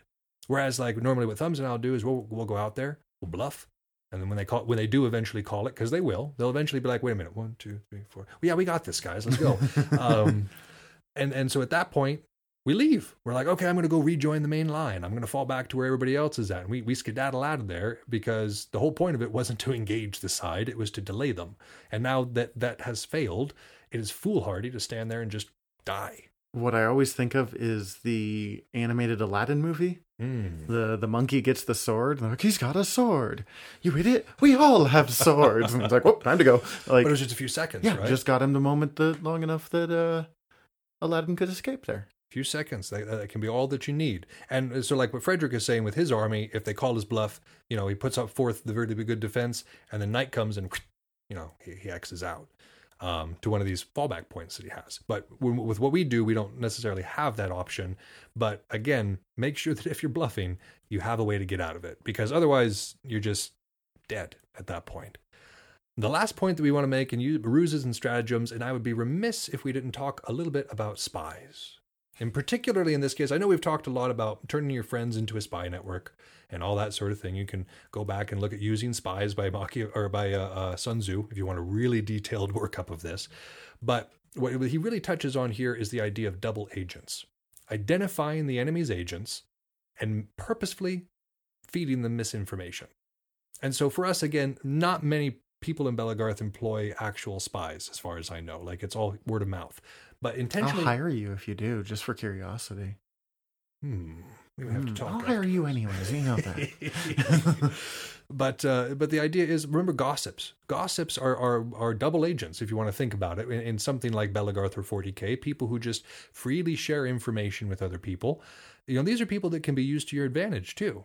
You know if your army is coming in really strong, let's say that you guys are going for the title this year or the banner. You guys really want it, but you don't want people to necessarily take you seriously. Maybe go up to a few of these gossips and be like, "Man, I don't know about our team this year." Ah, just we're not feel, we're not just there. We're, we're not there. We're not vibing. Like whatever the case may be, and then that gossip is going to go to every other gossip and say, "Oh, did you hear about Malark and Thumb's team? They're not vibing. They're, They're not terrible. doing really well." Then everybody who squares up against us is like, "Oh, we got an easy win here. No reason to bring the pain." And then we done brought the pain. that pain. There's a reason we're not wrestlers, guys. We're sorry. We're not intimidating people. Our bluffs are really just based off the fact that we're tall. And armored. And that- armored. That's typically why I'm intimidated, is because I'm wearing the armor that you made for me, and it makes me look like some sort of You wanted to look like a space marine, man. I look I look like a Dark Lord Space Marine. It's delicious. um, and and so again, you, you you're relying on that. But this double agents thing, this is a good way to get in people's heads. Or on the other hand, making up for some sort of weakness, doing the op- opposite thing and be like, man, our team is really on this year. We're we're we're really you got to watch out for us. When really you're like, oh, you're kind of shaky. Like maybe you have a new member or whatever, and it's like it, it, the the vibe is off. But like you don't want everybody else to know that. So you spread the information that you guys are top tier, and so maybe people will wig themselves out, get in their own heads, be like, "Oh man, Thumbs and Malark's team are against them. There's no way we're going to win." Ah, I don't want that. And they've already lost. They've already lost against an inferior team that they didn't know because of misinformation through double agents. So a lot of this information is going to come back for us. We've talked about these ruses and stratagems, and a lot of this stems. Uh, being immune to ruses and stratagems stems from an idea of operational security. You want to make sure that you're changing your methods. And when you're when you're developing your methods and developing your tactics, you also want to feign the contrary of what you want. Sometimes by threatening multiple targets, sometimes by performing something called a Mongolian retreat. Oftentimes you'll pretend fear when you want your enemy to actually attack you, or you might bluff and pretend strength when you really don't, which in case you need a contingency. But in all cases, double agents help you spread the misinformation that makes your ruses and stratagems even more successful. And all of this information kind of comes together. We're going to bring it all together now in talking about our battle for the day, which was the Bay of Pigs invasion in April of 1961.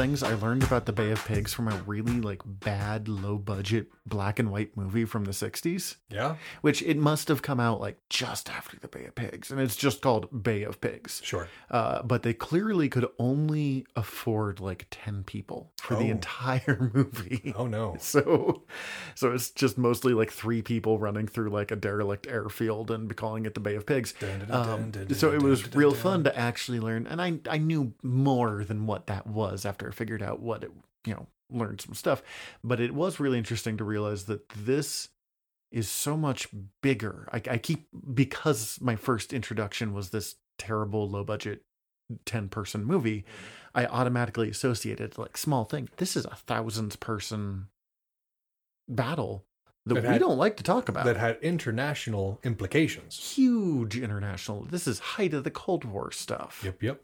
So we're we're going to dive right in. Uh, and again, some of our listeners, this is one of the first battles we've done. I know we've covered World War II before, and I guess there's a possibility that some somebody's listening to us that's been in World War II. In but which case, probably not I salute your service. Um, but this is the first battle we've talked about that it's fairly likely that some of our listeners may have actually been alive for the events that we're talking about. We're going to be covering them from a scholarly, historical perspective, what we could ascertain from uh, online articles, uh, documentaries, and books on the subject. Neither Thumbs or I were alive for this particular thing, and so also we're, gonna, we're not historians Well, I am. But um, but and and so our perspective is going to be different. And so uh, it, it's not a matter of perspectives are never agreeing or disagreeing. It's just different ideas. So uh, bearing that in mind and understanding that again, this is not something that we directly experienced. We're going to talk about this uh, this Bay of Pigs invasion real quick. So it happened. The time period we're talking about is the 17th through the 20th of April, 1961. The uh, powers at play here were Cuba under the command of Castro and USA, which was being led by Kennedy at the time.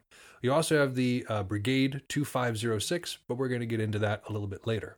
And we have the Soviet Union not directly involved, but big enough power players that we can't not mention them. They were definitely heavily, heavily involved in this particular conflict and in, in the, the surrounding circumstances that, that precipitated the conflict, too. Um, the numbers were not very large. In, in terms of the, the forces that we have normally been talking about, the numbers are actually pretty small. On the side of the USA, you had about a, a total of 1,500 ground forces that consisted of expatriates from Cuba, people who had been pushed out by Castro's revolution, who were looking for a little counter revolution of their own. On the other side, you had Cuba. And Cuba had 25,000 army personnel, so uh, many in comparison. 200,000 militia, and 9,000 armed police who were involved in this particular conflict. So that, that's a total of 234,000 troops.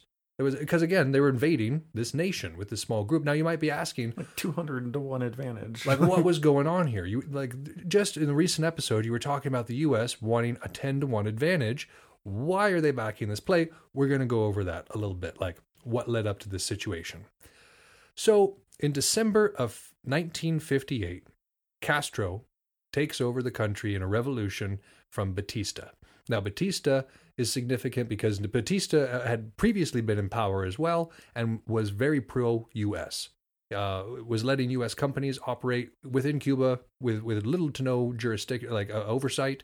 Um, the the mafia, uh, with, like the Cuba was a huge uh, place for the mafia to do their business offshores because of the the climate that was being fostered, particularly by Batista and his regime.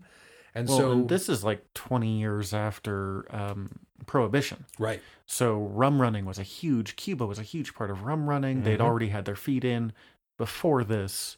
And also, Cuba is, I mean, it's not a small island, but it's not big. right, right. I when mean, you're next to the United States. 90 miles off the coast from the United States. Yeah, I mean they they they have there's long been this power struggle. And of course, the United the interest of the United States in Cuba goes back to when we helped them free themselves from Spanish occupation and then put them under basically US occupation right after that. And so there's been this this this history, this, and I encourage you to go and look at it. There was actually this really good documentary on Netflix that I checked out um, in preparation, partially in preparation for this.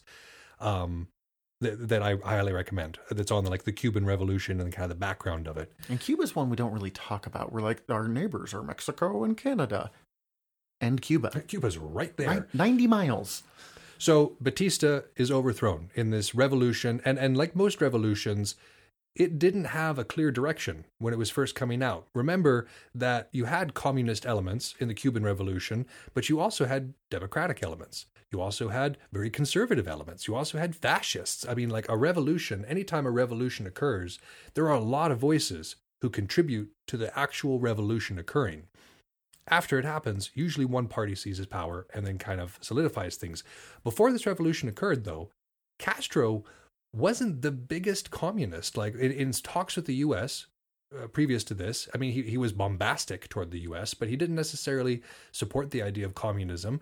Uh, two other fellows within his his movement, his brother Raul and Che Guevara, were definite communists. They were big old communists. Oh yeah, they they talked about it often. They were very very into uh, the writings of Marx and Mao and and the the way that the Soviet apparatus worked. Um, like they they were about communism, whereas Castro was more of an opportunist. He was he was more he wanted the revolution, no doubt, but I don't think he necessarily had a clear vision of what it was going to be.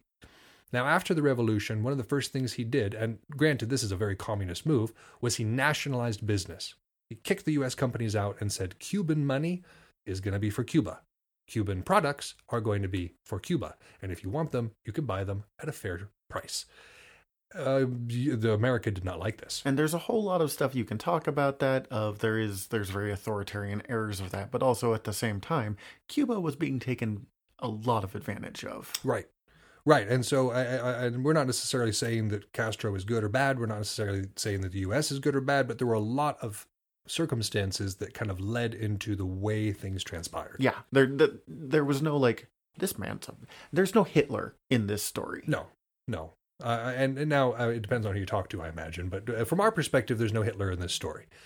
So Castro nationalizes the business. This does not go over well with the US. They immediately begin making rumblings about intervention, possibly military intervention. And so Castro makes a smart political move at this point and he reaches out to the other big dog in the park, the USSR. And with that involvement, of course, comes the KGB involvement and all that sort of thing. And in response, Eisenhower allocates $13 million to the CIA, which at this point is still a, a, kind of a baby of an organization. Here in our current day and age, the CIA is another one of those cornerstone institutions that's just taken for granted in America. It's only about a decade old here, though. Right. It, it was only formed in 1947 in response to efforts from the KGB. It was on. It was actually like a, a counter spy thing to begin with to work against the efforts of the KGB in the world. And so $13 million to the CIA in order to get rid of Castro. And you have to remember, this is also 1950s money. $13 million is a lot of money. It's quite a bit of money. So there was a lot of different tactics they tried. Uh, assassination. Uh, they, they they tried, of course, doing things from internally, but Castro had started to crack down on political dissident, dissidents and had uh, instituted a state media, uh, and so the the information and the message was controlled by Castro and his regime there in Cuba, and so the people heard what he wanted them to hear, which really played in well to, to kind of how this all shook out. So, again, we're talking about Eisenhower. You students of history are going to go, well, wait a minute, 1961, I, that's Kennedy, not Eisenhower, right? So, this plan is formulated under Eisenhower, um, and it includes air and naval support. The idea basically is that a small group uh, or a moderately sized uh, army of Cuban expats, people who were pushed out by Castro, would land, establish a beachhead, and then call for international aid. At this point, the United States would be like, "Oh gosh, these people are just being repressed by a communist government and come in Oh, and they need help. hmm And then, of course, they'd have the sympathy of the international community. Was the whole idea? This is a common tactic. Yes, it was. It was used uh, in Nicaragua, in Colombia, all over Latin America. Um, And we should also say it's not just a common U.S. tactic. I mean, this is a common tactic The Ro- throughout history. The Romans used it, the Persians used it, the Chinese used it, the Russians used it. I mean, if you've been a successful empire, you have used this tactic. Um, and so the training commences. Uh, this this small group, Brigade 2506, remember I said I'd come back to that, is the, the name official name that is given to this group of expats who are planning on quote unquote invading Cuba. The Eisenhower administration doesn't end up acting on this, though. Of course, the international power politics are such that they don't quite have the provocation, aren't quite ready by the time that Eisenhower is out of office. Now, it was assumed at this time that Nixon was a shoe in, that he was just, he was going to become the next president. And so they didn't involve Kennedy in any of these talks. Normally, if there's some sort of action like this going on, they're going to involve uh, the other candidate in it and say, okay, this is just in case. this is what you might need to expect. At this time, again, Nixon was such a shoe in in their minds that they didn't even bother to tell Kennedy about this plan. The fun thing about this for me is TV is Right. what brought it down. Uh, this is not directly related to the Bay of Pigs, but it is interesting, kind of fun history. But uh, the reason Kennedy did so well is they did the first televised presidential debate. And Kennedy is a handsome, good looking guy who answers things well. And Nixon was Richard Nixon. He was a little sweaty. and- looked at Yeah. And uh, Cameras did not favor Nixon in Eh. the debate. it cost him the presidency for a decade. And so, in this particular case, again, Kennedy comes into this blind. Now, he's basically walking into office. Eisenhower is walking out of office and says, Oh, by the way, here's the inv- invasion plan for Cuba. Have fun. High five on their way. And so Kennedy. I out. Kennedy's just sitting there, I'm sure, just like, okay, well, this is fun. Just- so he- his heart wasn't in it though. Like his his whole point, like a lot of Kennedy's thing, for all of his bluster and all of his bombastic uh, speeches that he would occasionally give, Kennedy seemed to be motivated toward international cooperation. Kennedy seemed to be motivated toward solving things uh, peacefully, and so to just have this war plan be there and and basically already be in motion, uh, that's not yours That wasn't. That wasn't. That he didn't run on that or anything. It's just. And I'm assuming Well, that kind of caught him off guard. Kennedy had served in war, and he was also, I think, young enough that he, because he grew up a lot more than a lot of other people did in the era of, oh no, we could end the world Oh sure, yeah, with this. yeah. And he was the one that kind of got to develop the playbook for how that works. Yeah, there was none up until this point. Like, yeah. he got to see how badly that went, but you know, So some things went wrong here. Obviously, we don't own Cuba. The United States it, it does not own Cuba at this point. Uh, Cuba is still very much under its own autonomy and still very much under the rule of Raul Castro. So, of course, I'm sitting here thinking to myself, how did this go awry? You have a couple of issues here. The first and the biggest one is that the Cubans knew the attack was coming. we weren't quiet about it at all. and there are several reasons they knew this. The first thing is the Cubans have and have always had a very good intelligence network. Uh, I mean, they just they, they the Castro and his apparatus just run a very top notch intelligence apparatus, and so they just know kind of things that are going on. They got people everywhere. Cuba has always understood that they're too small around the big countries The around big them. fish, yeah. that they can't have a big army that they can hold off. But if they know enough stuff, they can kind of make them stay away. and they can mitigate. They can mitigate some of those factors. So having again, this is a very good idea. Having a good intelligence force. Especially when you're like, I can go tell the big daddy Soviet Union over there the stuff you want to know. That makes it way easier to, for your information to be dangerous. Right, right. But in this particular case, it doesn't seem like they needed this extensive intelligence apparatus because uh, there was a lot of loose talk by members of the CIA, by members of Brigade 2506, and there this, information about this was printed in the newspapers. Newspapers. Yeah, early parts of this, I was like, man, this is why you maybe don't want your intelligence people to be designing your battle. It's also what we're talking about in operational security. Because they're, you know, I was like, oh, practical stuff. And they're like, and then it was in the newspapers. I'm like, okay, so that's not the CIA's fault. That's just, That's loose talk. That's that's people uh, uh, who aren't supposed to be speaking, who are speaking because they have too much information. Uh, Brigade 2506 was not originally supposed to be told that they were being financed by Uncle Sam. And eventually that that veneer Whoops. was dropped and it shouldn't have been honestly like like the whole idea of of of not having the US involved they didn't go into it like they they really didn't commit to it is what it appears here um, the other huge thing here is that the CIA didn't tell Kennedy that the Cubans knew that this was coming. So you have a whole lot. You got you got this issue of operational security, right? You got this issue of not being informed of everything that's going on, and then everything starts to kick off. There's there's a there even with the foreknowledge, there was successful saboteur work that was done in the weeks prior to the Bay of Pigs invasion, and there were some airfields that were hit by some bombers that were kind of lent by the CIA. They were trying to be uh, subtle and all that sort of thing. And the beachhead was eventually kind of established. But the problem here was uh, they didn't commit to it. Was one of the big issues. Uh, the plan either required one of two things. It either required twice the number of forces that they put in there, or it required heavy air and naval support. They require they received neither of these things. no, Uh, they they got some naval support. but- 1,500 people just dumped on an island and expected to fight an army. The other thing is that the training that these soldiers received was primarily orientated toward the ideas of saboteur work, infiltration, working once you were inside the country, not necessarily as a large military unit, but as a partisan force, as a guerrilla faction, right? Which is great when you have all those other things keeping the military busy. But when 25,000 soldiers from the army are able to descend upon your position in an area where Castro also operated, this is this is the thing that kind of blows my mind is that this is one of the areas that Castro hid out in when he was doing his revolution against Batista. And so like he knows all the tricks of this area. He, Oh, yeah. he's, he's fully well versed in the in how to get around in eastern Cuba. Like it's his this is this is bread and butter to him. I mean, and when you're talking to someone that used to be a guerrilla leader, he, it, this is down to like, oh, watch out, that tree's going to fall over soon. It's rotten on the side. Right. Like it's this is a level of battlefield awareness that you can't ask for better. And so, like originally, when the battle kicks off, Fernandez was in charge, but Castro comes and personally takes command of the operations here. And normally, we would we would argue against this. Normally, I would argue against a politician getting directly involved in military matters, Hitler, um, All of Rome.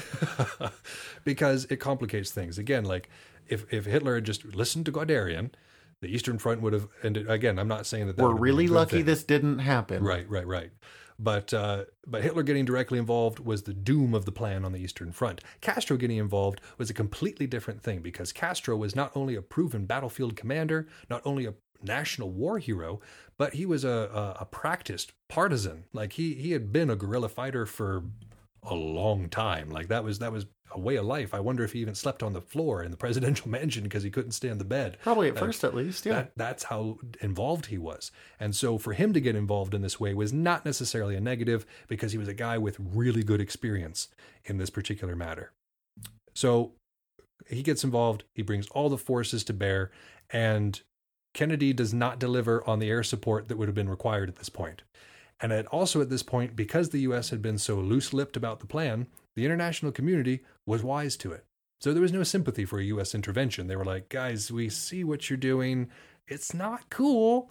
Maybe, Maybe don't invade off." sovereign nations. Yeah. So what this did, though, was it shifted a huge amount of political power to the USSR.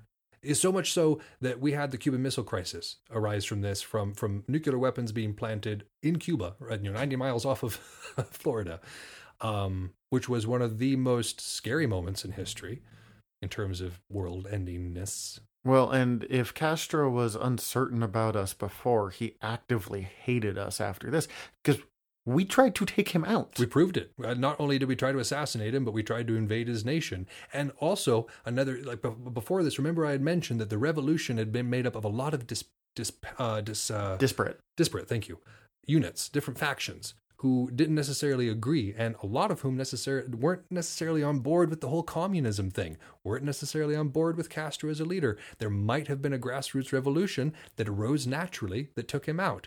Not after this. Not after this. Not after he was able to prove himself the defender of Cuba and you able to use the state media to spin it uh, as, as great propaganda. This cemented his rule. Well, and also just now it's cemented that there was this direct enemy, and here's proof they invaded Yep. 90 miles away. Yep. That is less than the distance between Missoula and Butte, That's which does not mean much to most of you people, Right. but like, uh, and it made Castro hate us, as I already said, but hate us so bad that he not only was like, sure, you can put some nukes on my island, Soviets. I think you should fire them. Yeah, I'm, and I'm. We're all very glad that Kennedy and Khrushchev decided not to uh, to Play ex- that day. Yeah, but uh, yeah. So again, within this Bay of Pigs operation, you can see a number of things that went wrong for America that went very right for Cuba. Um, you you had this issue of they didn't have the operational security, and Cuba was able to get forewarning and have a really good plan as to what they were going to do when this force hit and how they were going to manage it. Um, you had the issue that Kennedy and the uh, other American member leaders were not very well informed of what was going on and couldn't make very good decisions because of that. Um, yeah, yeah, it, it, it was it was kind of a cluster. It was And- just a cluster. That was the word I was going to pick. That's exactly it. So, uh, you know, today we've we've kind of gone over what the talents we're looking for in a general, some ruses and stratagems, and then we talked about the Bay of Pigs. I think it's been a, a pretty full conversation. It's been a hectic conversation here. I don't know why I chose hectic there, but it, it kind of has. No, yeah, that could work. Um, but if if you're still looking for more shows to listen to, if this hasn't wetted your whistle, you can always go over to the earVVyrm Network and and check out some of our sister productions. Yeah, you can check us out on the website. It's E A R V V Y R M. You can listen to me talk about nerdy things. There's a podcast about horror shows, movies, whatever. There's other podcasts coming on the way. You can also check out this show's website at taowargaming.com. That's taowargaming.com. If you haven't had uh, enough of your dose of uh, of Tau to uh, for the for the week, we also have a Facebook and Instagram where I post memes, uh, kind of related to what we were talking about, and also player profiles, people from the wargaming community who uh, I think are pretty cool and I want to talk about. So, um, yeah, you can find us on that's uh, the Art of Wargaming. You can email me directly if you've got questions, comments, concerns, want to start up a conversation. Uh, art of wargaming podcast at gmail.com um Yeah, I, but The uh, the most useful thing you can do is you can subscribe, you Yeah. can rate, you can review. I mean, honestly, reviews not beyond just putting us out more into algorithm, out more in the internet. It helps us when we hear from you. We know what you want better for your show, For sure. for our show. for sure. Uh, but I think for this week, this has been Yaga Malark And I'm Thumbs. signing off.